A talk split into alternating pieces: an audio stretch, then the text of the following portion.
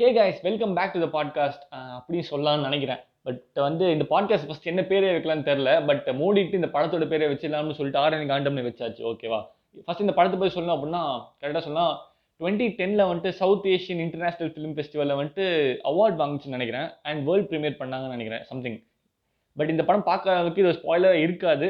பத்து வருஷம் ஆயிடுச்சு பதினோரு வருஷம் ஆக போகுது. ஸ்பாய்லர் இருக்காது பட் பார்த்துட்டு வந்தால் இன்னும் பெட்டர் பார்க்கலனாலும் கேட்டுட்டு போய் பார்க்கலாம். ஃபர்ஸ்ட் ஆரணி காண்டம்னா எக்ஸாக்ட் டிரான்ஸ்லேஷன் என்ன அப்படின்னு பார்த்தா ஜங்கிள் சாப்டர்ஸ் காட்டுக்குள்ள என்ன இருக்கும்? அனிமல்ஸ் தான் இருக்கும். ஸோ அதனால இந்த கேரக்டர்ஸ்லாம் இருக்கும் இல்லையா கதையில்? அந்த கேரக்டர்ஸை நம்ம என்னென்ன அனிமல்ஸ் அப்படின்னு சொல்லிட்டு கம்பேர் பண்ணி பார்க்கலாம். வாங்க.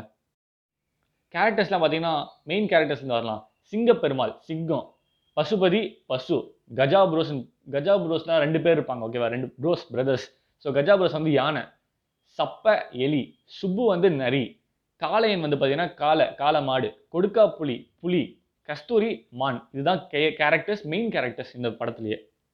இந்த படத்தோட கேரக்ட் கதையை பற்றி சொல்லணும் அப்படின்னா இந்த காட்டில் பசு சிங்கத்துக்கிட்ட இருந்து மானை காப்பாற்றணும் புலி வந்து சிங்கத்துக்கிட்ட இருந்து காளையை காப்பாற்றணும் நரி எலியை யூஸ் பண்ணி எப்படியாச்சும் இந்த காட்டிலேருந்து தப்பிச்சிடணும். எஸ்கே போய் போயினே இருக்கணும். இதுதான் ஸ்டோரியை இந்த படத்தோட ஸ்டோரி ஸ்டோரியோட ஸ்டார்டிங்லேயே பார்த்தீங்கன்னா எது தர்மம் அப்படின்னு வரும். எது தேவையோ அதுதான் தர்மம் அப்படின்னு சொல்லுவாங்க.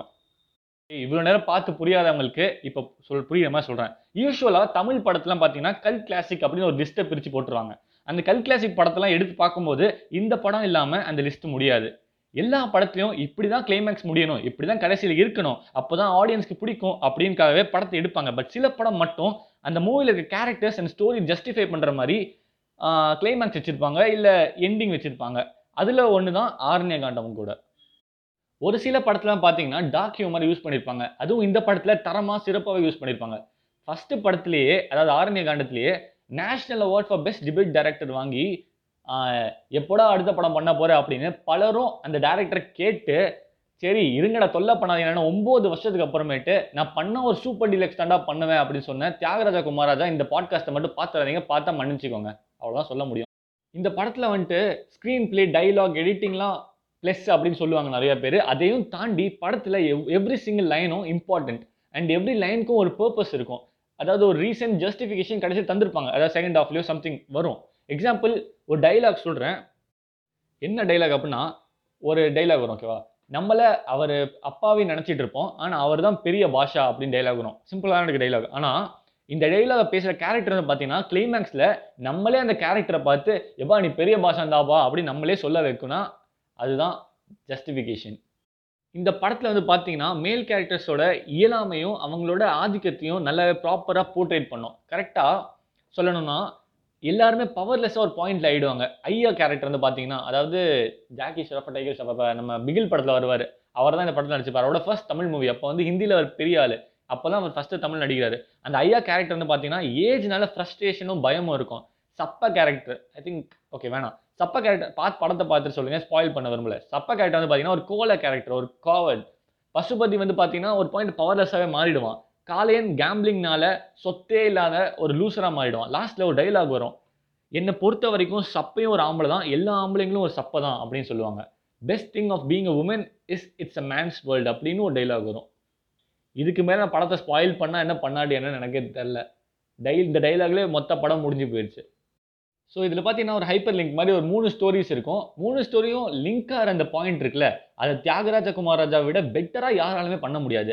ரெண்டு படம் பண்ணாலும் சிறப்பாக தரமாக படம் பண்ணுறது பெரிய விஷயம். இந்த படத்தில் அந்த சின்ன பையன் ஒருத்தர் இருப்பான் கொடுக்கா அப்படின்னு நினைக்கிறேன் கேரக்டர் பேர். அவனும் பசுபதி ரெண்டு பேர் தான் மெயின் கேரக்டர்ஸ் அப்படின்னு கூட சொல்லலாம். ஏன்னா ரெண்டு கேரக்டர்ஸ் மட்டும் தான் மிஷன் இருக்கும்.